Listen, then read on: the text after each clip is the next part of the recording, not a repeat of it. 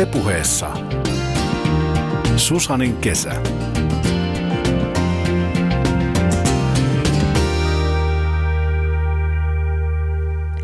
Tervetuloa Mahaduran matkailumaailmaan.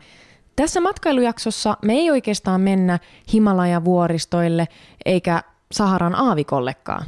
Ei, me hypätään metroon ja me lähdetään Itä-Helsinkiin lähiöön, Kontulaan, jos tarkkoja ollaan. Kyllä, kuulit oikein. Monesti kun me ajatellaan matkustamista ja lomailua, niin ajatukset karkaa jonnekin kauas, eikö niin? Jonnekin paikkaa, missä aurinko paistaa, meri kimaltaa, jonnekin, missä saa ajatukset täysin pois omasta arjesta. Mutta sitten me unohdetaan, että mitä meillä täällä Suomessa onkaan. Millaisia paikkoja meillä täällä on. Mua kiinnostaa tietää, millaista on lähiöelämä. Mua kiinnostaa tietää, mitä siellä lähiössä voi kokea ja nähdä, millaisen vapaapäivän mä voin viettää, jos mä lähdenkin Tallinnan sijasta Kontulaan. Lähiöillä on aika paha maine ja moni ajattelee, että eihän sinne nyt uskalla lähteekään, eihän siellä ole mitään nähtävää. Mutta mä haluan ottaa selvää, pitääkö tämä paikkansa. Tervetuloa mukaan, nyt lähdetään ottaa selvää. Mun ensimmäinen haastateltava on Esko Saari, hurmaava paikallinen herra, joka kertoo mulle tarinoita Kontulasta ja lähialueista. Tuleehan tänne metrokin esimerkiksi. Niin. Niin. Mutta silloin täällä oli pitkä matka. Siis mä asuin si- siihen aikaan, kun metro tuli, niin tuossa Myllypurossa. Ja. Niin tota, se helpotti paljon. Sehän oli ne pussit ihan täyteen ihmisiä. Varsinkin kesähelteenä ja rapulapäissä, niin siellähän tuli paha alo, kun äijät saisi niin helvetisti siinä pussissa ja kaikki oli vieri vieressä ja joutui seisomaan se koko matka. Mitäs tää on nyt kehittynyt? Ihan hyvinhän tää on. Sanoit, että, että oot asunut tässä lähellä ja silloin ei koko Kontulan ostaria ollut olemassakaan. Eihän tätä koko Kontulaa ollut olemassakaan. Mä asun tuossa Malmin hautausmaana eh, viimeisellä nurkalla lähellä tätä Kontulaa. Ehkä tässä on kaksi kilometriä sille meidän mökillä, missä se oli. Se oli miss- jos Malmin hautausmaalla se vesitorni on jäljellä, niin vastapäin sitä vesitornia kiviaina ulkopuolella. Siinä oli meidän mökki. Mutta sitten tuli toi Lahden pikatie. Siinä ei ole mitään pikateita. Sehän kesti kauan ennen kuin se koko helvetin pikatie valmistukaan. Se oli yhtä söhölämistä sekin pikatien duunaaminen. Sehän seisoi siinä ee, monta vuotta. Ee, Ei sinne tehty mitään. No minkälainen paikka tämä Kontula on elää? En minä tiedä. En mä ole täällä vielä turbiini saanut. Moni sanoo, että, että lähiöt ö, Helsingissä ja lähiöt ylipäätään, että ne olisi jotenkin vaarallisia paikkoja, että niissä ei ole hyvä olla. Mitä sanot tähän? En mä nyt sano mikä vaarallinen. Kun en mä mene niihin jengeihin, eh, mikä mä tunnen vaaralliseksi. Ei täällä mitään mafiosoja ole. Ne on aika äh, semmosia nöyriä rikollisia. No ei ne ole mitään mafiosoja. La- lapsuudessa vähän kärsinyitä ihmisiä. Mä oon sitä mieltä, että ei me missään Italiassa eikä missään Amerikassa olla. Niin. Niin, että ei tarvi pelätä lähiöitä eikä Kontulaa. kun en mä liiku tällä pahemmin yöllä, jos en mä johonkin kuppilaan mennä. Ja noita poliisille mä voin sanoa terveisiä, ne on heittänyt, kun mä oon sen verran vanha äijä, ne on heittänyt mut himaa. Ne ei enää vie mihinkään kisahalliin. Ne kysyy, että missä mä asun. Et poliisille mä voin lähettää nyt ihan radion kautta sitten terveiset. Ne, ne kunnioittaa ja vanhaa ihmistä, että eh, kun mä oon yrittänyt heitä kohtaan olla järkevä ihminen ja silloin kun ne nappaa tietenkin oikeassa paikassa nappaakin. No mikä on parasta tässä Kontulassa? Mulla on ainakin, mä asun tuossa Kontulakaari 12, mulla on mettä siinä ikkuna alla. Mä sanon, että se on parasta. Jos mä olisin tuohon myllikään jäänyt, niin mulla olisi ollut osaketalon parkkipaikan ikkuna alla. Mulla on mettä nyt siinä ikkuna alla. No entä mitä, sä tuut viettää päivää tänne Kontula Ostarille. Si- mä huomasin, että sä morjestit tässä vähän niin kuin kaikki, että sä tunnet kaikki. Paskas, kun mä, mä morjestan, mä oon sen verran hullu, mä morjestan tuntemattomikin. Se, se on sitä Lappi-hulluta. Joku tulee juttele, joku ei. Mitä sä ajattelet sun elämää nyt nytten? Miltä se on näyttänyt? Ei mulla mitään. No minä, mä olin nyt ryypänyt. Sitten mä olin sen verran ollut kännissä, mä katson, mulla ei pankkikortti. Mä, ole, mä oon vanhan kanssa kunne. Mä en ole hommannut ikinä korttia. No helkkari hyvä, en mä ollut kaikki pyrkkiä, niin edes hakenut sieltä pankista uloskaan. Et mulla oli rahaa pankkiin jäänyt, kun mulla ei ole automaattikorttia, kun mä olin niin kännissä, että mä en käynyt. Ja mun täytyy säästää silmälasiin rahaa. Mä hajotin mitä silmälasiin. Herrollahan on vapaata valita. Mutta ei mulla ole mikään vapaa valita, että mikä mä menen. Mä halusin uudet silmälasit. Kukaan ei sano semmoista yhteyttä minuun, että mihinkä mun täytyy mennä sanoa, että mä, ja tutkiko, riittääkö mun rahat niihin rilleihin. Nythän meillä on sellainen tilanne, että monet sanoo, että, että lähiöihin ja Kontulaan, että Kontulassa, että olisi ongelmana syrjäytyminen. Tuolla nuorisolla ei niillä ole mitään, kun mä en harrasta mitään. En mä halua tietokoneita. Mutta toi nuoriso, ei niillä ole, ei niillä ole fyrkkaa mennä mihinkään. Eihän mullakaan mitään ollut mennä silloin nuorena mihinkään himasta tuntuu yksinäiseltä niin. Mun ka- nämä kaverit, jotka mun ympärillä on ollut, mä sanon niistä suuri osa kuollut. No mitä sä oot mieltä tästä Kontula-ostarista, kun täällä on paljon kaikenlaisia etnisiä ravintolaita ja yrittäjiä? Mulla ei ole niitä yhtään mitään vastaan. Ne ei ole multa lapio kourasta ottanut. Mä oon sen verran eh, vanhemman näköinen äijä, ne pitää mua ne oikeastaan kunnioittaa, kun ne, mulla on harmaa parta, ne pitää niin kuin vanhana. Eh, kato, heidän kulttuurissa näyttää olevan, ne kunnioittaa vanhempaa ihmistä kuin paremmin kuin täällä. Mä luulen, että tämä maailmaa pitäisi kehittää paremmin, eh, siis koko lailla. Täällähän menee siinä monessa muussa kulmakunnassa menee huonommin kuin täällä Kontulassa. Että pitäisi tätä koko hommaa kehittää. Mm. Miten? Ja pitää semmoisia, että ei tule tommosia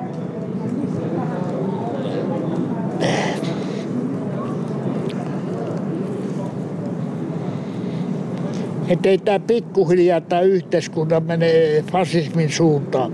Mä haluan sitä varten puhua koko yhteiskunnan puolesta, että tähän menee pikkuhiljaa luihuu, luihuu kokonaan siihen suuntaan. Että joku puolue oikein tällä köyhillä ihmisillä komentaa tätä yhteiskuntaa vastaan nousemaan. En sano ihan puolueen nimiä, mutta kaikki tietää, kenestä mä puhun. Eli tämä on kuin Hitlerin Saksa, tämä köyhi, köyhälistö kiihkotetaan joita vähemmistö tai ihmisiä vastaan. Se on parempi. Jokainen muistaa. Täällä maailmassa ei ole semmoista paikkaa, jos tulee semmoinen hätä, että hätä hatkaa, niin ihminen löydetään mistä tahansa. Muistakaa nämä päättäjät. Karkuun te ette pääse koskaan, jos jotain menee väärin.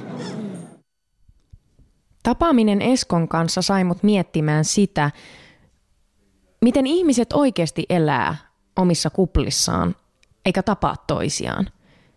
Se on ihan totta, mitä Esko sanoo, että kantakaupungeissa erkaannutaan siitä, mitä todellisuus on. Ja todellisuus on sitä, että meillä Suomessa on myös esimerkiksi köyhiä ihmisiä, jotka asuu lähiöissä. Se, mikä mua jotenkin koskettaa on se, että täällä lähiöissä näkee kaiken taustaisia ihmisiä, su- suomalaisia ja uussuomalaisia ja monikulttuurisia ihmisiä, kaikki yhdessä. Ja silloin mä tajun sen, miten täällä ihmiset oikeasti näkee toise, toisensa ja sen, miten monesta lähtökohdasta me oikeasti tullaan.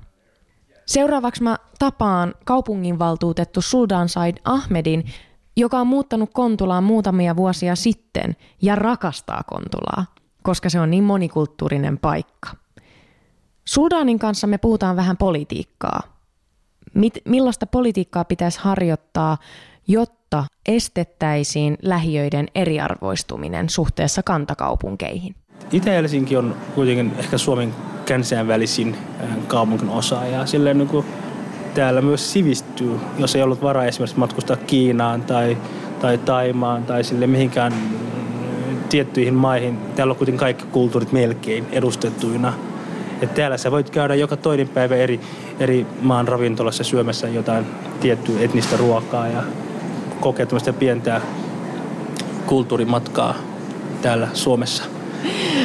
Hauska, että sä sanot noin, koska mä oon tavannut nyt täällä Kontulassa ihmisiä ja kaikki sanoo, että parasta täällä on se, se monikulttuurisuus ja on vähän niin kuin tulisi pieneen Lontooseen tai New Yorkiin, mikä on aika, niin kuin, aika silleen mielenkiintoinen vertaus, koska kuitenkin, jos ollaan ihan rehellisiä, se maine, mikä ää, lähiöillä, ää, Itä-Helsingillä on, niin ei se mikään niin kuin ihan maailman paras ole, jos, jos selailee lehtiä ja katsoo, mitä, mitä lähiöalueista on kirjoiteltu, niin, niin en tiedä, onko se niinku, tuleeko sitten sellainen olo, että on pakko mennä. Okei, viime aikoina on kyllä tehty vähän positiivisempia juttuja, mutta mua niinku, mm, vähän jänskätti tulla tänne ihan just siksi, että kun mä niinku aloin tutkia aihetta, niin sitten tuli keskustelupalstoja ja kaikkea, että et, et siellä on vaarallista ja on huumeriippuvaisuutta ja sitä, tätä ja tota. Minkä takia Suldan lähiöillä on näin huono maine?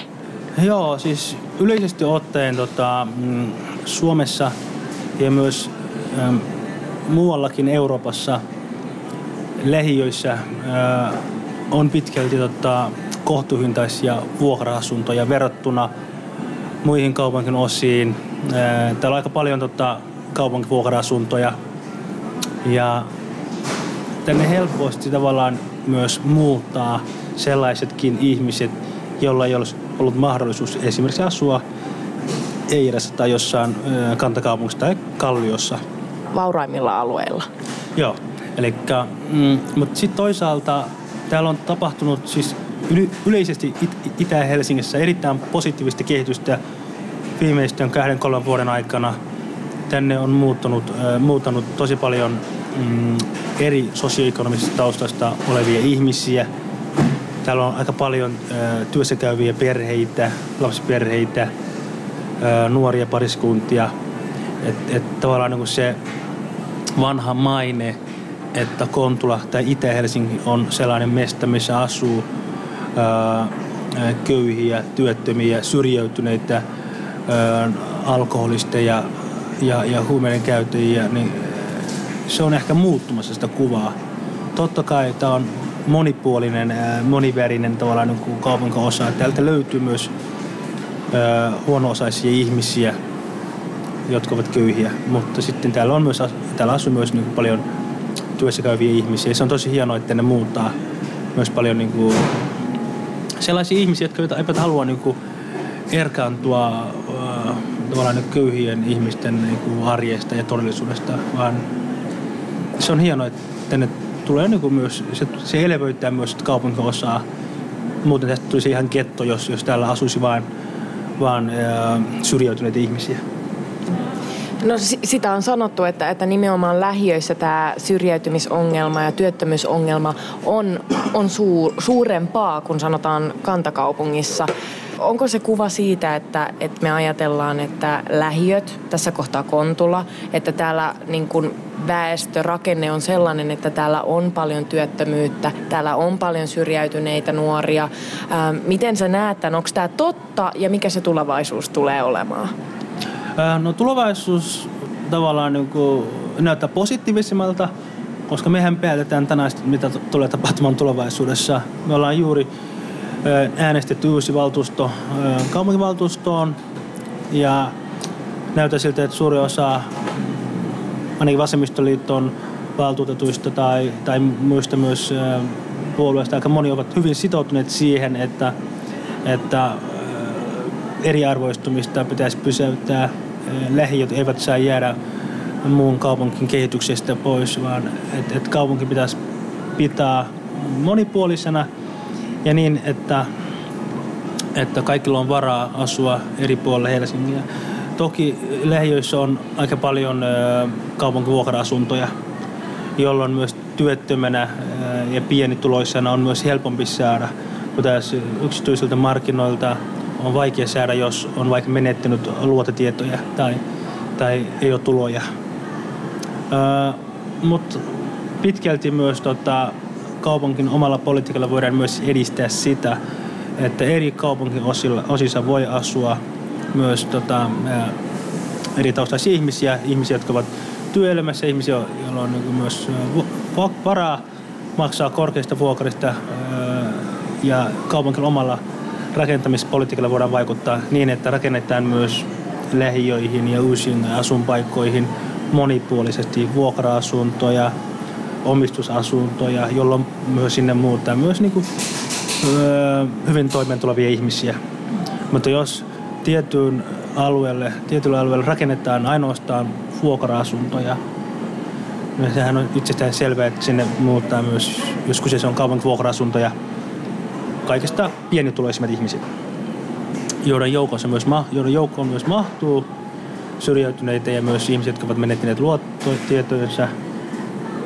Mutta nyt Kontulassa on kiva täällä törmätä myös lenkeillä ää, päättäjiä, kansanedustajia, hyvin toimeentulevia ihmisiä. Kantakaupungissa asuminen on tällä aika kallista, erityisesti vuokraa. Myös yksityisvuokraantajat ovat ymmärtäneet, että kannattaa kehittää myös Itä-Helsinkiä. Et, et, jos, huo, jos katsot nyt äh, tämä Kontulan tai ylipäänsä Itä-Helsingin tota, myös äh, elinkeinoelämää, miten täällä esimerkiksi tota, uudet, uudet suomalaiset ovat äh, elpyttäneet tähän äh, Itä-Helsingin tota, myös liiketoimintaa. Se on aika kivaa ja hienoa. Täällä on ollut aika paljon tota, pupiloita, paareja, jotka ovat joutuneet konkurssiin, menneet kiinni ja jokaisen tilalle on tullut tämmöinen etninen ruokaravintola, kahvila, parturikampaamo, mikä on aivan hienoa. Et, et Kondula elää ja kehittyy. Ja se on tosi hieno. Ja, ja, ja itse olen myös tehnyt lupauksen kuntavaalikampanjan aikana, että, että tulen jatkossakin pitämään Itä-Helsingin puolesta ääntä. Mä tapaan Kontulan Ostarilla räppäri ja nuoriso-ohjaaja Roni Lempiäisen. Ronilla on aika mielenkiintoinen tarina siitä, miten päihteiden sekakäyttäjä tulee yhtäkkiä uskoon ja tekee täyskäännöksen oman elämänsä kanssa. Tällä hetkellä Roni auttaa niitä nuoria, jotka on ehkä hukassa ja tarttee ohjausta. Ronilla on itsellä kokemusta siitä, mitä se on, kun sä nuorena pyörit lähiöissä ja käytät vähän vahvempiakin aineita. Olen ollut itse asiassa nyt puolitoista vuotta töissä, mutta on ollut kahdeksan vuotta poissa täällä. Kun sitä aikaisemmin on, on pyörinyt täällä Itä-Helsingissä niin kuin Siis perus sekakäyttöä, huumeiden käyttöä tämmöistä näin tuli sitten uskoa, sit muutin pois. On ollut kahdeksan vuotta nyt pois niin kuin näistä ympyröistä täällä. Ja nyt tullut tänne sitten tekee nuorisotyötä. Ja siitä näkökulmasta, että on siis ollut täällä itsekin pyörimässä, mutta nyt kahdeksan vuotta pois elämä muuttunut ja nyt sitten vähän toisenlaisella niin kuin meiningillä täällä. Eli sä oot ollut kahdeksan vuotta pois Joo. Näistä, näistä piireistä, näiltä alueilta. Onko sä hengailu näillä alueilla, eli Kontulassa ihan kahdeksan vuotta sitten? No täytyy sanoa, että Kontulassa ehkä vähän vähemmän. Itä-Helsingissä kylläkin, niin kuin Itiksessä, Vuokissa, Puotilassa. Kontulassa tunne jonkin verran jengi on ihan jonkin verran, mutta silleen tosi vähän. Mutta sille Itä-Helsinki muuten niin on tuttu paikka. Millaista sun elämä on ollut silloin, kun oot pyörinyt täällä?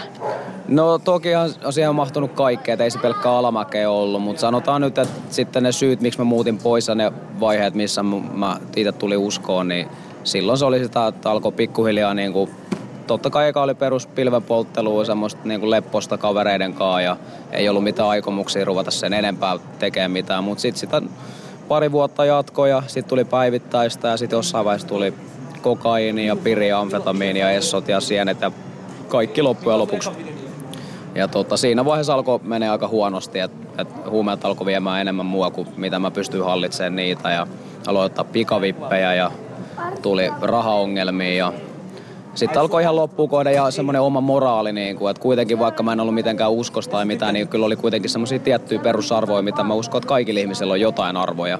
Niin huomasi sitten, että, että, että se alkoi, kaikki se elämäntyyli alkoi rapistaa niitä ihan semmoisia niin moria, moraalisia periaatteita, alkoi käyttäytyä tavalla, mitä ei olisi ikinä voinut niin kuin, käyttäytyä aikaisemmin. Ja sitten sit tuli hälytyskellot silleen, että nyt mun pitää niin kuin, et nyt täytyy niin kuin miettiä, että haluanko mä mennä tämän tien loppuun vai, vai olisiko nyt hyvä vaihe niin kuin pistää stoppia.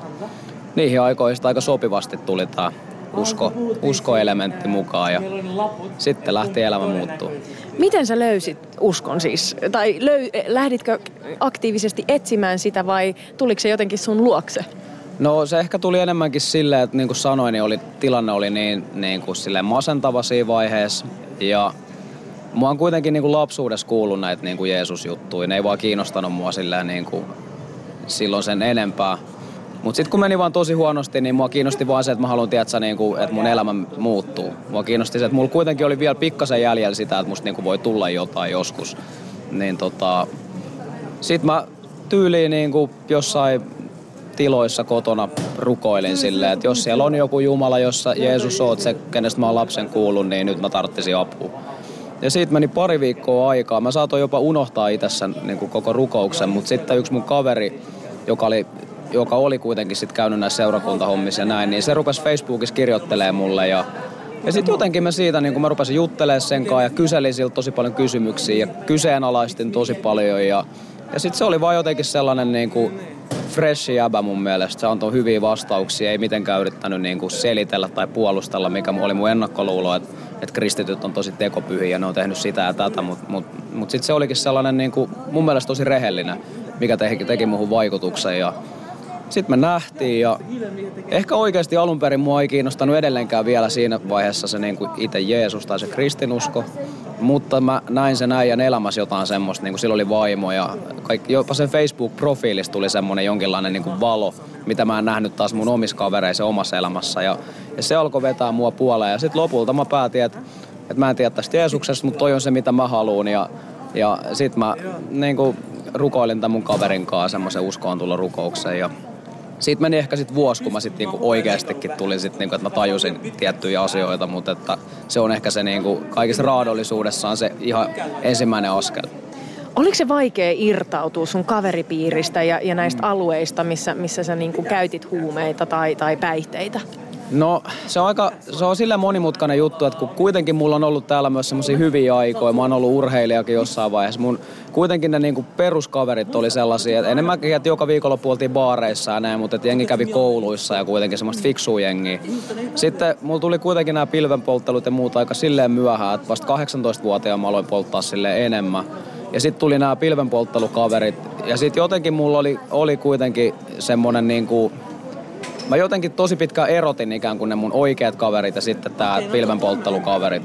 Mutta sitten siinä niin kuin samalla kun asiat alkoi menee huonommin ja huonommin, niin myös mulla alkoi sille enemmän enemmän, mä aloin menee mukaan siihen porukkaan myös, niin kuin missä sitä, niitä huumeet liikkuu. Ja aloin enemmän enemmän feidaa näitä mun vanhoja hyviä kavereita. Ja sitten jotenkin sit siinä vaiheessa, kun niin kuin, jollain tavalla, jos mä olisin tehnyt sen päätöksen, että mä jatkan, niin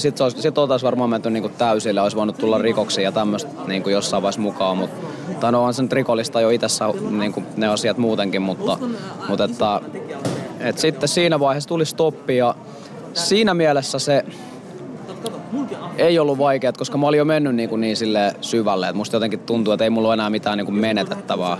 Ja sitten totta kai mulla oli semmoinen ajatus, että no okei, että mä oon ollut itse aika paljon, mä oon tehnyt jopa, siis mä oon tehnyt musaa silleen jo ennen uskoon tulee, mun sanotukset on ollut monesti semmoisia kristinuskon vastaisia, jopa tosi paljon kyseenalaistanut ja niin kuin jopa jonkinlaista semmoista vihaakin niin kuin koko uskontoa kohtaan, niin kyllä mä ehkä silleen snadisti mietin sitä, että no että mitä nyt, että onko mä niinku takin kääntää, että mä nyt alan itse menee näihin juttuihin, mistä mä aina puhunut pahaa. Mutta sitten mä vaan tajusin sen, että, että nyt on kyse mun omasta elämästä, ei mun kavereiden elämästä ja niin kuin, pakko vaan tehdä se valinta, että mä valitsen, että mä itse haluan niin haluan itse muuttua. No sä oot nyt nuorisotyöntekijänä täällä Kontulassa. Mitä sä näet, kun, kun sä teet tätä työtä täällä? No mä näen tosi paljon toivoa. Just sen takia, että, että ihan sama minkälaisen ihmisen mä näen täällä, niin mä, mä vaan tiedän, että, sulla on mahdollisuus. Niin kuin, että kun on itse kokenut, se on paljon ystäviä, jotka on kokenut sen saman, niin, niin tietyllä tavalla se, niin kuin, jos näkeekin niin kuin, joku rännittää tuolla tai niin kuin, mitä sitten ikinä tulee vastaan, niin aina vaan on toivoa. Ja mä näen täällä niin kuin, tosi paljon mahdollisuuksia. Kun mä tulin metrolla tänne tänne Kontulaan, mun täytyy myöntää, että mä en ole koskaan ollut täällä. Joo. Ja mä halusin ottaa selvää, että millaista se lähiöelämä täällä on. Ja mä luin juttuja. Ensimmäisiä juttuja, mitä tulee, kun Googleen pistää Kontula, niin ne on jotenkin liittyy alkoholiin tai huumeisiin. Tai jengi mm. pohtii keskustelupalstoille, että voiko täällä elää, onko täällä vaarallista. Mm. Maahanmuuttajat sitä, tätä ja tota, suomalaiset mm. sitä, tätä ja tota. Että kaikki on mm. niin kuin jotenkin tosi vastakkain. Nyt kun mä tulin tänne, mm. niin mä havaitsin, että täällä on tosi monikulttuurista, mm. mutta ihmiset on tosi niin kuin yhteisöllisiä myöskin. Joo. Joo, en mä ole täällä esimerkiksi niinku mitään rasismia niinku henkkohtaisesti semmoiseen törmännyt. Musta tuntuu, että et, et jotenkin, kyllä, kyllä mäkin on sitä mieltä. Itse asiassa täytyy sanoa, että kun mä tulin tänne itse vuosi sitten, mä kävin tuossa tämän käytävän päässä on semmoinen kultasepän liike, niin se oli ensimmäinen, mikä särähti mulla korvaa hyvällä tavalla, että kun me jotain juteltiin siinä, ja kun mä taisin sanoa, että sulla on aika hyvät hinnat, että kun se myy aika halvalla niin kuin, kuitenkin siis ihan niin kuin peruskultasepäliike. Ja se sanoi, että, että meillä täällä Kontulassa niin kuin pitää tehdä näin. Niin siitä jotenkin jo välittyy, että, että meillä Kontulassa. Musta tuntuu tosi oudolta, että Suomessa ei ole mun mielestä kovin yleistä semmoinen, että jollain paikkakunnalla on, tai paitsi jossain Pohjanmaalla, mutta silleen, että se mulle tuntuu oudolta, että, että semmoinen tietynlainen paikallistunto ja kyllä kun täällä on ollut, niin musta tuntuu, että en, en mä niinku, mun mielestä täällä on kaiken kulttuuriset ihmiset yhdessä. Ja ehkä se voi vähän hämää, kun puhun, mäkin puhun näistä päihteen, päihteiden käyttäjistä ja näin, niin, niin mun näkökulma on aika paljon tää ostari, koska meidän duun, toi piste on tuossa yläkerrassa. Mutta sitten mä käyn myös noissa kouluissa, niin sitten kun käy kiertää kouluin, niin sieltä tajuu sen, että täällä on oikeasti ihan tavallisia nuoria, ihan tavallisia ihmisiä asuu tällä alueella. Mutta sitten tähän Ostarille on ehkä sitten keskittynyt paljon, sit, kun täällä on paljon baareja ja täällä on tämä tota niin, symppis, missä jaetaan puhtaat neuloja mun käsittääkseen ja näin, niin totta kai sitten tässä pyörii paljon semmoista porukkaa, mutta se ei sitten kuitenkaan anna sitä koko kuvaa niin kuin tästä. Ja yksi juttu, mikä oli, mä en ole aiemmin siihen kiinnittänyt huomioon, mutta me tultiin siis just meidän seurakunnan lastenleiriltä tuolta noin, niin ihan törkeä hyvä tuoksu. Tuolla on jotain tota, niin, jotain syyrialaisia ravintoloita. Mä kävin siellä Joo. tänä aikaisemmin. Okay. Ihan mieletön mesta. No niin, niin just, että jotenkin tuo, että ei vitsi, tää on siistiä. Tämmönen tuoksu on vaan jossain tyyli Lontoosta tai jossain niinku, niin, että se on kyllä siisti. Mitä sä oot mieltä sit siitä, että, että mediassa aika paljon puhutaan siitä, että, että pelätään, että Suomen lähiöistä tulee Ruotsin malmöitä ja, ja että on tosi levotonta. Miten sä nuorisotyöntekijänä näet sen? Sä sanoit, että nuorilla on, tai ihmisillä on toivoa täällä, mutta mut, mut onko täällä enemmän syrjäytymisvaaraa tai ongelmia nuorilla? No tota, No siis varmaan on siinä mielessä, että on kai täällä niin kuin paljon vähätuloisia ihmisiä asuu. Mutta se vaan, että mä en jotenkin itse henkilökohtaisesti keskity siihen niin ongelmaan siinä mielessä, että mä yritän keskittyä siihen vastaukseen.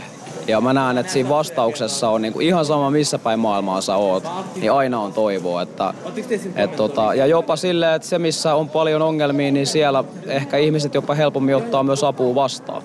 Että tota, se voi ehkä olla ihan tota, oikea ongelma, mutta sen takiahan täällä ollaan, että, että tota, mitään semmoista ei tapahtuisi. Paitsi sitten se, että ei mulla ole mitään, ei mä näe siinä mitään ongelmaa, tulee vaikka paljon maahanmuuttajia. Eihän se tarkoita sitä, että on niinku ongelmia. Että eihän se niinku ihmisen kansallisuus tai kulttuuri niitä ongelmia tuo.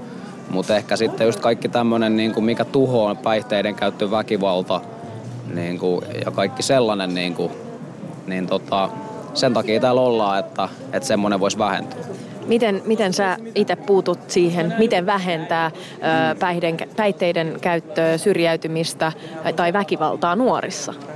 No tota, kyllä mä itse silleen tässä asiassa on niin kuin näen sen asian, että mä oon seurakunnan työntekijä, mä oon pastori, mä uskon Jeesukseen. Mä oon itse kokenut sen, että kun mä oon ottanut Jeesuksen vastaan, niin mun elämä on lähtenyt muuttuu pikkuhiljaa.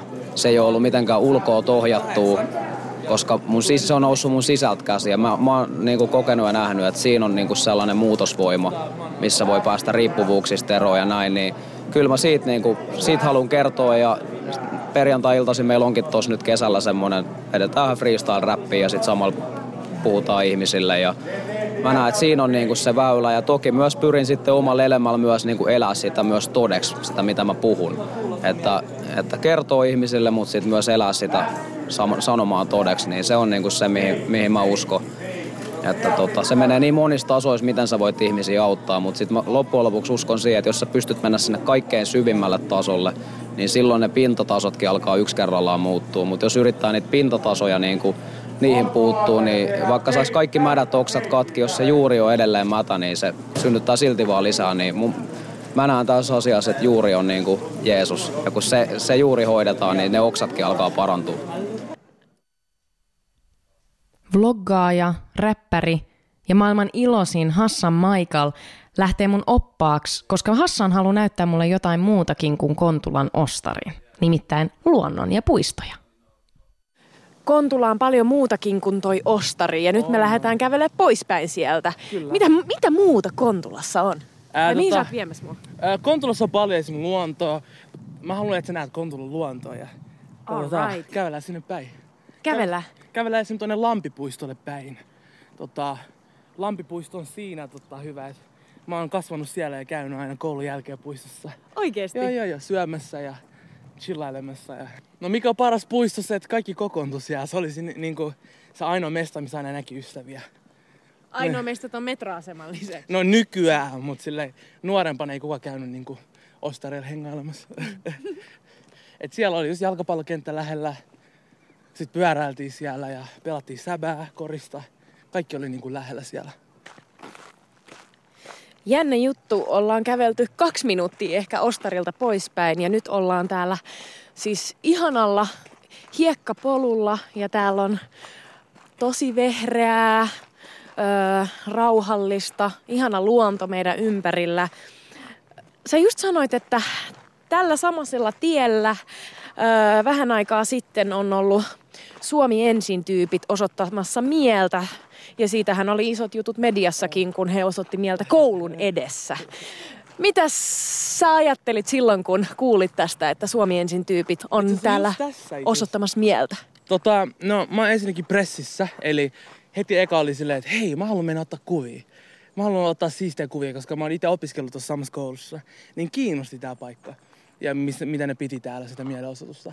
Niin mä tulin tänne ja puhuin poliiseille yksi poliisista itse asiassa tunnisti mut, joka oli tosi hauskaa. Niin se oli tälleen, että joo, me pidetään huolta, että kaik, kaik, kaikilla on turvallinen olo täällä. Mä jäin kauas kuvaamaan heitä ja sitten yhtäkkiä päät vaan kääntyi mua päin ja sit tota, sieltä se, mikä mä en edes halua mainita häntä, mutta sä tiedät se tyyppi, joka johtaa koko tota, Suomi ensiporukkaa.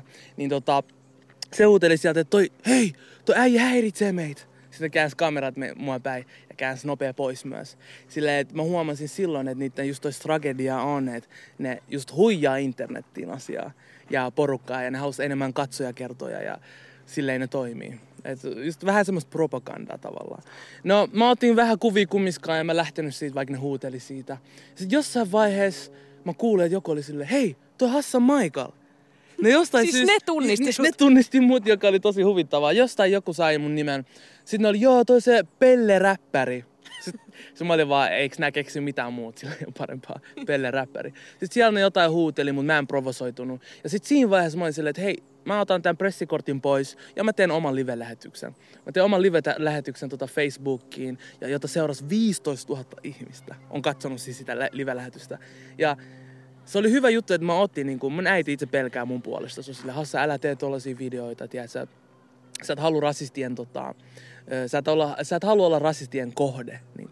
Mä sanoin äitille, että mut joku, jonkun pitää tehdä, jonkun pitää, niin kuin, ei uhrautu, mutta joku pitää näyttää somelle, että asiat ei mene niin kuin ne sanoo. Mm. Niin mä otin sellainen, missä mä vaan hymyilin normaalisti ja sanoin, että kattokaa, mä häiritsen heitä ää, tota, olemuksellani. Ja sitten mä huomasin, että täällä juoksenteli tosi paljon nuoria. Niin mä menin nopeasti nuorille sanoin, että hei, älkää provosoituko.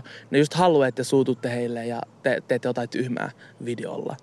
Sitten tota, Joo, sitten se video räjähti. Ja sitten yhtäkkiä niin kuin pari viikon päästä mä vasta näin it- internetistä, että joku City, oliko se city.fi, Joo, se niin kuin jako musta jonkun tosi läpän otsikon, missä lukee, että ää, hymyilevä nuori häiritsi valloittavallaan hymyllä. Tai, mä en muista, miten se otsikko meni, mutta jotenkin, että mä häiritsin heitä mun omalla hymyllä, joka oli mun mielestä tosi upea juttu. Se onkin ihana, kun sä Hassan oot niin jotenkin iloinen ja hymyileväinen, mutta musta se on vaan jotenkin niin käsittämätöntä, että, että tässä samasella aukiolla, tuolla on koulu, niin aikuiset ihmiset on osoittamassa mieltä. Miten sä ite, mitä sä ajattelit siitä? No ainakin aina kun nyt kävelee tästä ohi, niin tulee aina se sama kohtaus vähän niin kuin mieleen. Eli ne vähän pilas niin kuin fiiliksen mulle, eli kontulalaiselle nuorelle. Tota, enää edes kävellä tää. Tuli semmoinen fiilis, että sä et ole edes niin kuin turvallinen omassa paikakunnassa. Mm, Et mm. Vähän negatiivinen fiilis jäi siitä, mutta loppujen lopulta niin kuin, mä en kumminkaan jäänyt kotiin makaamaan, vaan mä myös todistin ihmisille netissä, että me ollaan täällä ja tää on meidän paikkakunta. Mm. Ja. Miten sitten muut nuoret, kun sä öö, oot jutellut nuorten kontulalaisten kanssa, joilla taustat on ympäri maailmaa, ja sitten he näkee täällä tommosia tyyppejä osoittamassa mieltä, niin mitä ne nuoret sitten ajatteli? Tai mi- mi- mitä te juttelitte niiden kanssa? Ne nuoret vähän niin kuin säikähti silleen, että mä veikkaan, että ne miettii just sitä, että miksi poliisi antaa heille tilaa, ensinnäkin häiritä meidän koulupäivää. Ja sitten vähän semmoinen fiilis, että miksi ihmiset suojelee heitä eikä meitä. Mikä, mikä tässä, kun sä sanot, sä puhut tosi paljon äh, sun YouTube-kanavalla, sun musiikissa, niin. jotenkin sä nostat sitä kontulaa. M- minkä takia? Tai miksi tää on niin erityinen? En, en mä tiedä, se on varmaan just sen takia, koska mulle jostain syystä ihan nuorena niin kuin Kontula oli se maailma niin sanotusti, että ei me käyty stadissa hengaamassa. Mä varmaan 13-vuotiaan meni eka kertaa tai 14-vuotiaan niin kuin pois sille ystävien kanssa niin kuin täältä päin Kontulasta. Et kyllä mä harrastanut jalkapalloa, eli mentiin aina niin kuin matkoille tai oli peli aina jostain eri paikkakunnalla. Mutta silti me hengailtiin ja elettiin aina kaikki täällä Kontulassa. Täällä oli kaikki palvelut, ei tarvinnut mitään niin kuin ulkopuolelta. Ja sen takia varmaan niin kuin vieläkin on Kontula niin kuin mielessä ja reppaan Kontulaa paljon, koska en tarvi mitään muuta kuin Kontula, niin sanotusti. mä kun tulin tuossa metrolla tänne, mä kerroinkin tosi jo aikaisemmin, että et tota, mm, luin juttuja ja on lukenut aikaisemminkin juttuja, että et, No ylipäätään lähiöistä mm. ja, ja Kontulla nousee aika usein silleen esiin, että sillä on tosi huono maine ja kaikki on jotenkin tosi negatiivista. Ja mä näin jonkun jutun, että, että täällä oli niinku ongelmia ylipäätään. Ongelmia on. niin, niin, niin, niin. Sun eka biisi, ongelmia on, eli paljon on ongelmia. Öm, mutta nyt kun mä oon tuolla niinku Ostarilla hengaillut tämän päivän aikana ja, ja ylipäätään sun kanssa ollaan kuljeksittu ympäri Kontulaa, niin ei mulla tuu semmoinen fiilis, että täällä pitäisi pelätä. Mutta miksi tämä maine sit on niin karu? No mä veikkaan se on just no ennakkoluulot ja mitä on kuullut ja huhut. Koska en mä usko, että jos yleensä mä oon kuullut niinku tollasia niinku porukat, jotka ei ole edes täältä Kontula, tai porukat, jotka ei ole niinku edes käynyt Kontulassa. Että jos kysyt kenen tahansa niinku kontulalaiselta, että hei, mikä sun fiilis on Kontulassa, kaikki aina kehu Kontulaa. Se on just sellainen, että ulkopuolelta kaikki katsoo niinku erilailla Kontulaa, mutta sitten kun, sit, sit, kun sä oot täällä niinku sisällä, se on ihan eri homma. Mm. Ja mä sanoin itse asiassa jossain haastattelussa viimeksi, että hyvä, että ihmiset luulee, koska nyt me voidaan omi kontulla tiedä itsellemme, että kaikki ei tarvitse muuttaa tänne. Sä sanoit, että et, et, tulevi, tulevina vuosina Kontula tulee olemaan vähän niin kuin Helsingin kallio, eli semmoinen hipsteri, hipsterimaailma ja tosi kuulimesta. Kaikki mm. haluaa olla siellä pieni New York tai Lontoo. Mm. Mihin sä perustat tämän? No mä perustan just siihen, että äh, niin kuin on, on, mitä mä voisin selittää. Siis mulla ainakin, musta tuntuu, koska nyt just Kontula turismi just kasvanut enemmän tällaista, että nyt kun on avautunut uusi siistejä siis turismi? Turismi tai sille turismin kontossa. Mutta meinaa sitä, että, niinku, että enemmän ihmisiä alkaa käydä kontulassa, kun täällä tapahtuu enemmän asioita. Esimerkiksi nytkin tänä vuonna täällä järjestetään toi Lähiöfest, tai koko tässä Itä-Helsingissä. Niin tota, just, että se seuraava tärkeä juttu on vaan se, että saa ihmisiä tänne. Eli just sitä turismia, mitä mä meinasinkin.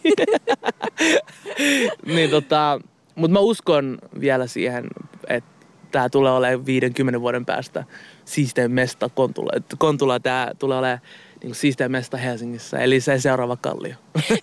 no mitä jos niin kuin sun pitäisi sanoa, että et, et, tai sä haluaisit, että ihmiset tulee tänne niin kuin tu, turisteilemaan, eli, mm. eli mat, matkustaa Kontulaan, niin mitä niiden pitäisi täällä nähdä? No varmaan just nämä messat, mitä mä oon näyttänyt sulle. Eli no ensimmäinen on toi ostari, koska toi ostari on se, mistä yleensä porukka puhuu, kun ne puhuu siitä, että tämä mesta on aika aggressiivinen ja pelottava ja pimeä paikka. Tietenkin itse asiassa Ostari on silleen aika negatiivinen paikka mullekin ollut kasva, kasv, kasvatessa, koska siellä on ollut niitä, niitä baareja joku yli 20 ainakin. Ää, tota, ja sitten viikonloppuisin täällä on hullu biljekulttuuri ollut, niin sitten just ne kohtaa aina ulkona ja sen takia just nämä väkivaltarikokset on tapahtunut. Mutta nyt kun baare on ollut vähemmän, on enemmän niin kuin ravintoloita ava, avautunut paikassa, niin se on vähentynyt siis tosi valtavasti. Mä oon sen. Mm. Ja sitten toka mesta, minne mä siis veisin, olisi luonto. Eli niin kuin näyttäisi, että Kontula ei ole vaan tämä ostari. Että Kontula on mulle ainakin siis Kivikko, Kurkimäki, Vesala. Kaikki nämä mestat tota, on Kontulaa. Koska jos, jos me nyt puhuttaisiin Kontulasta, niin Kontulahan on, on tavallaan toi ostaripiiri. Koska nyt joku sanoisi itse asiassa tätä paikkaa nyt Vesalaksi vaikka mulle se on Kontula. Siis sulla on kaikki täällä niin kuin tosi lähellä. Sä mm. asut mm. ihan Ostarin vieressä, mm. sun koulu on, on, on ollut tossa, tossa vieressä. Mitä se on, kun sä saat elää sellaisessa niin kuin paikassa, jossa kaikki on tosi lähellä? Joo. Ja siis tärkein myös, että sä saat elää ittenäs. Eli täällä pidetään siitä, että kaikki voi pitää niin kuin, ö, oma, oman kulttuurin myös mukana, tiedätkö? että ei tarvii olla mitään muuta. Täällä sä voit olla niin kuin oma itsesi. Mä oon, esim. mä oon lähtenyt opiskelemaan vähän kauemmas nyt lukioa ja sit siellä on ihan eri fiilis. Et, et, tämä Kontula just siinä, että tämä on monipuolinen. Täällä on ihmisiä joka kulttuurista. Esim. nyt kun me katsotaan tuonne vähän kauemmas, tuossa on kaksi poikaa. Tuossa on suomalainen poika ja somalipoika kaksistaan vaan täällä niin juomassa ihana. juissia tai jotain limua tuolla. Niin mä oon just elänyt täällä ja se on mahtavaa ja mä oon ylpeä, että mä voin sanoa, että mä oon kasvanut täällä. Mutta mitä se, mitä sä tarkoitat, kun sä sanot, että, että tota, ihminen voi olla täällä ihan oma itsensä. Ja sitten, jos sä meet jonnekin muualle, jos sä käyt kouluun lähempänä keskustaa tai muuta, niin meininki on ihan erilainen. Mitä sä tarkoitat? Mä on sitä esimerkiksi, ihan lapsuudesta saakka täällä me ymmärretään toistemme läppää, tiedätkö? Mä voin heittää läppää asiasta, mä tiedän heti toinen tajua, koska esimerkiksi nuoret heittää täällä wallah asia, niin kuin, että wallah meinaa arabiaksi, niin kuin, että mä vannon. Sitten mä kuulen suoma, suomalaiset pojat, wallah, veli, wallah. Sitten, miten mä voisin selittää, että niin kuin, niin kuin, että me puhutaan suomea, me ymmärtää suomalaisia kulttuureita ja kulttuuripiirteitä, ne ymmärtää meidän silleen. Sitä mä meinasin, että ihmiset ymmärtää, mutta taas sitten kun meni opiskelemaan ihan kauemmas, niin siellä tulee taas mulle fiilis, että porukka ei taju sua ja kaikilla on ennakkoluuloja. Täällä ei ole taas. Ja tota, myös muualla mun tulee sellainen fiilis, että mun pitää heittää esimerkiksi läppää itsestäni ja mistä mä tuun. Se, siitä lähti niin kuin mun Kontula, Kontulan Hassan YouTube-kanavan nimi. Että tota, et heitän paljon läppää Kontulasta, että pelottava paikka ja että jotain mamuläppää tällaista, koska mä haluan, että muut tuntee olonsa niin kuin avoimeksi ja sille, että ei pelkää kysyä esim. mun taustoista. Koska mä huomannut sen, kun sä meet kauemmas ja puhut suomalaisten kanssa, ne, ne vähän niin kuin ajattelee, että väri ei näytä. Vaikka väri aina näkyy, mä oon tummaihoinen. Mutta ne vähän niin kuin puhuu mulle, että joo, mä en uskalla kysyä tuolta, mistä päin se on ja niin edelleen. Mutta täällä Kontolassa taas ei edes tarvi kysyä, me tietää jo, mistä me ollaan. Että semmoinen fiilis on tullut. Mm. Joo, se onkin jännä, kun nyt kun me ollaan hengailtu täällä, niin, niin oikeasti, siis valehtelematta, täällä on niin kuin kaikki jotenkin tosi niin kuin keskenään. Että mm. et kun näkee kaveriporukkaa, kaveriporukoita, niin siellä on ö, suomalaisia, siellä on somalialaisia, siellä on niinku kaiken taustaisia ja kaiken taustaiset on niinku yhdessä. Mä en, oo, mä en näe näin paljon tämmöistä yhteismeininkiä, mm. vaikka jos vaikka sanotaan Helsingin keskustassa edes. Niin, niin. Että siellä enemmän porukat on silleen niinku omissa porukoissaan. Tämä on vaan havainto, havainto, jonka mä tein täällä niinku paikan päällä. Mm. Musta se on mielenkiintoista. Mitä sä luulet, että mistä se johtuu? No se on varmaan, että me ollaan vaan kasvettu kaikki. Me ollaan käyty kaikki samoin kouluja ja alaasteet, yläasteet. Eli näillä nuorille ei ole mikään ihmeellinen juttu, että toinen on vaikka maahanmuuttajatausta tällaista. Et me kasvetaan niin monikulttuurisessa niin kuin piirissä, et me ei edes huomata noita asioita. Esimerkiksi nyt kun mä oon kasvanut vähän niin kuin ikää tällaista, vasta nyt muun tulee tosi paljon noita kysymyksiä. Et mä en ole koskaan nuorempana edes miettinyt näitä asioita, että aa mä oon maahanmuuttajataustainen ja niin edelleen. Et on aina ollut vaan suomalainen fiilis muiden nuorten kanssa sama-arvoinen ja tasa-arvoisuus on ollut tuolla iso juttu. Nyt me ollaan täällä tota, urheilukentillä. Täällä on koriskenttä, jalkapallokenttä, sitten tommonen ulkoilmasaliikin. Hittovia, mä oon kateellinen tosta. Hassan, sä sanoit, että tässä koriskentällä sä vietit melkein koko sun ramadanin. Joo. Kerro siitä. No Ramadan on mennyt nyt tosi nopea. Nyt mä voisin selittää myös, että mikä Ramadan on, jos joku ei tiedä. Niin Ramadan on niin kuin muslimien pyhä kuukausi. Et kokonaisen kuukauden me ollaan paastottu, annettu almuja tai silleen niin kuin hyvän tekeväisyyttä maksettu. Ää, tota, Joo, auringon noususta auringon laskuun saakka. Mm, mm. Ja Suomessa aurinkohan laskee tosi myöhään 11. Eli me ollaan oltu ilman ruokaa ja vettä kokonaisen päivän. Mm. Niin, täällä on pelannut samaan aikaan kumminkin korista ja käynyt saunassa ja kaikkea. Siis mitä? Mua, mua kiinnostaa tietää, että miten kontulalainen nuori viettää ramadania, niin sä vietit sen koriskentällä. Miten Ja sä saunassa. Ja saunassa. Miten sä ensinnäkin, miten sä jaksoit pelata korista? Ja, ja no, no ton saunan mä ehkä ymmärrän, siellä on aika rentouttavaa. No saunassa oli paha kyllä, että neste, kun me ei saada juoda vettäkään. Eli jano tuli siis aika nopeasti. Mutta siis mä kestin jostain syystä, että niin monet ystävät niin kuin oli paastossa, mutta ne, ne vähän laiskoteli taas. Ne ajatteli, että en mä halua tuhlaa mun energiaa. Mulle taas se oli just hyvä hetki, niin kuin, että Ramadanissa on se, että jos sä jäät kotiin niin kuin nälkäisenä ja ootat, että milloin, miten tämä aika menisi nopeammin, niin aika meni just niin kuin hitaasti. Mutta koska mä olin ulkon pelaamassa korista, niin aika meni niin kuin nopeammin. Mut koriskin, Hassan, su, sä poltat siinä niinku kaloreita Joo, ja juokset pallon, pallon perässä. Eikö sulla tullut jano tai nälkä? Itse asiassa nälkä on niinku aina aamulla. Siis kun pari ekaa päivää kun paastoo, niin ne on rankimmat päivät. Mutta sitten sen jälkeen taas sä alat keho alkaa niinku tottua siihen nälkään. Mutta se jano on varmaan se pahin ja se kärsivällisyys. Se oikeasti opetti tosi paljon niinku kärsivällisyyttä se kuukausi. Onko Kontula hyvä paikka musliminuorelle? On. Tossa tos on varmaan se sama juttu, mistä mä puhuin äsken, että et täällä sä voit olla muslimit, kukaan ei tule valita sulle mistään. Että sä saat olla oma itsesi ja uskoa mihin sä haluat. Miten Ramadan näkyy täällä kon- Kontulassa ylipäätään? Näkyykö se jotenkin? Itse asiassa Kontulassa näkyy myös, mutta siis koko Itä-Helsingissä näkyy silleen, että ravintolat oli tyhjiä. Ainakin jos sä menet Itäkeskukseen, se oli tosi tyhjää. Että sä kävelet ohi, sä oot, mitä ihmettä täällä tapahtuu. siis et, et, et tosta myös itis varmaan huomasi, että, tota, et, et muslimit on tällainen voima myös, joka tuo ää, tota, markkina, tai mitä voisi sen sanoa? Siis kuluttajia. Hyvin. Kuluttajia, niin, niin tota, et, heti kun yhtäkkiä ei ollutkaan, niin se tuntuu aika tyhjältä Itäkeskus. Niin.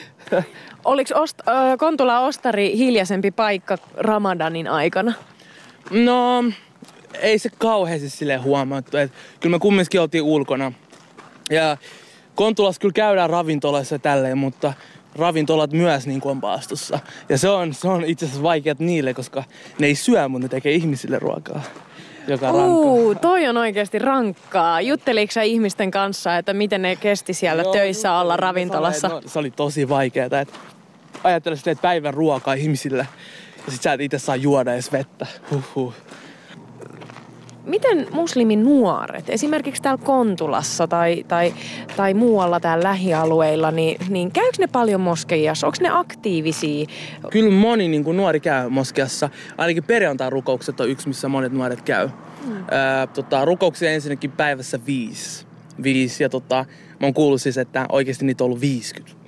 Eli Päivän aikana. niin kuin tu, yli tuhat vuotta sitten ollut kuulemma 50, mutta koska haluttiin, että ihmiset voi vähän rauhoittua ja chillaa, niin tota, viisi vaan päivässä. Ja tota, yleensä tapahtuu silleen, että aamulla rukouksia on. Sitten porukka on niin töissä tai kouluissa. Kun ne tulee pois, niin ehtii sitten tonne rukouksiin moskeaan. Mutta ainakin kerran viikossa nuoret käy moskeassa. Mm. Rukoilet sä viisi kertaa päivässä? No mä voin rehellisesti sanoa, että en. Että ruko, rukoilu on niin kuin yksi niin kuin islamin ainakin tärkeimpiä. Että meillä on viisi pilaria, rukous on niin kuin toinen. Mutta koska me ollaan nyt Suomessa ja nuori, niin tapahtuu silleen, että sä sä vähän niin kuin hukut, koska sulla on koko ajan tekemistä, koulu kaikkea, niin menee aika paljon niin kuin, ö, tota, rukouksia ohi. Mutta se on niin kuin mun velvollisuus kumminkin kokeilla, rukoilla niin kuin kaikki rukoukset. Mm. Ja.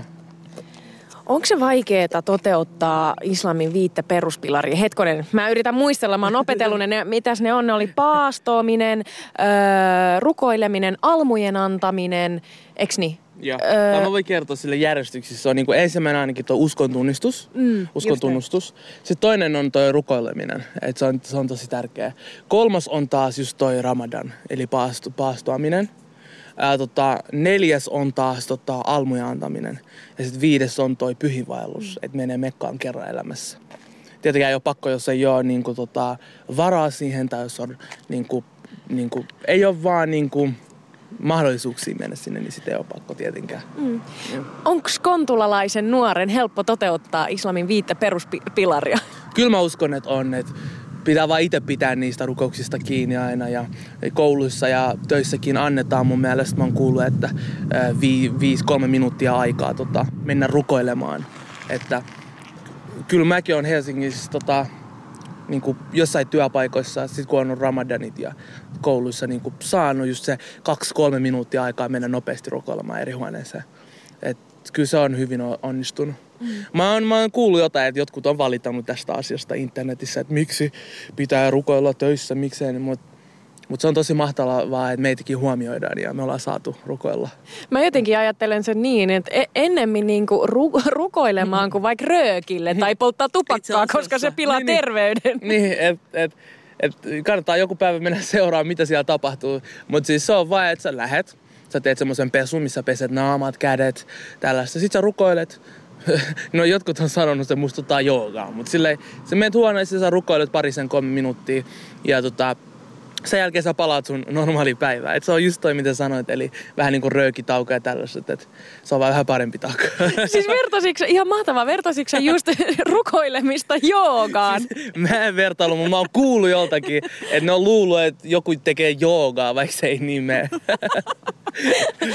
nyt, nyt kun sä sanoit tolleen, niin nythän on niin niinku kaik... hirveä ryntäys. Kaikki haluaa mennä rukoilemaan. Aurinko alkaa pikkuhiljaa laskea täällä. Täällä Kontulassa. Täällä Kontulassa. Hassan just sanoi mulle, että meininki muuttuu Ostarilla ja tottahan se on. Vaarien ympärille alkaa kerääntyä jengiä aika Kyllä. hyvin. Mitäs, mitäs Hassan mun opas sanoo tästä tota Kontulan Ostarin meiningistä tälle perjantai-iltana, kun aurinko alkaa pikkuhiljaa laskemaan? Tuosta ihan, tiedätkö, joltain kauhuleffalta, että aurinko laskee, niin porukka tulee ulos. Mutta tää on just sitä, mitä mä niin hain sillä, että Ostarilla hengaamiset ja baarit, jotka yleensä tuo sitä. Että kyllä tämä on tällaista positiivista vielä, niin kuin, että ystävät vaan juttelee baarissa ja juo. Mutta tota, mä yleensä tulen yleensä iltaisin kotiin aina, kun on kiireinen päivä. Sitten kun tulee, niin sit aina kävelee ohi, niin sit se on se riskihetki yleensä täällä, kun tulee ostamaan. Mutta onko täällä oikeasti, onko tää niinku riski? Onko tää niinku pelottava paikka? On, ei, riskikin on vähän tollanen. Se niinku vaan riippuu niinku ajasta ja paikasta, missä oot. Et, niinku, et mä voin sanoa, että kävelee niin mä en haluaisi ainakaan pistää itteni naisen jalkaan, mutta jos mä olisin esimerkiksi nai, siis kenkiäimiin, ei jalkaa. mutta tota, esim, mä oon kuullut esim. enemmän naispuolisilta, että jos illalla kävelee täällä, niin tulee vähän tuollaista huutelua perään ja tällaista. No mutta sitä huutelua tulee Joka kyllä ihan Helsingin keskustassakin. Niin, niin, niin. Että se on varmaan se ainoa miinus että ostari vaan viikonloppuisin ja baarit. Ja, ja niin kuin sä näet, että tuolla baarissa on erilaisia porukkoja, täällä on eri tyyppejä. Että ne, nekin väliin niinku riitelee toistensa kanssa, mä uskon. Mm. Et, mm. et, mm. Minkä takia sä sanoit, että kaikki tietää täällä niinku Afrikka-baari? Mikä se on? Mitä se tarkoittaa? siis mä itse kuullut tämän viime vuonna, että tota kutsutaan Afrikka-baariksi. Mutta siis toi, mä en nyt sano mestan nimeä, mutta siis täällä on baari, jota kutsutaan Afrikka-baariksi, koska siellä on tosi paljon afrikkalaisia ja tota, siellä soi aina afrikkalaista musiikkia. Niin sä Mut sanoit, että siellä kuuluu myös somalialaista somali musiikkia. Mus- jostain syystä mä kävelin kerran, mä olin, mitä tuolla kuuluu.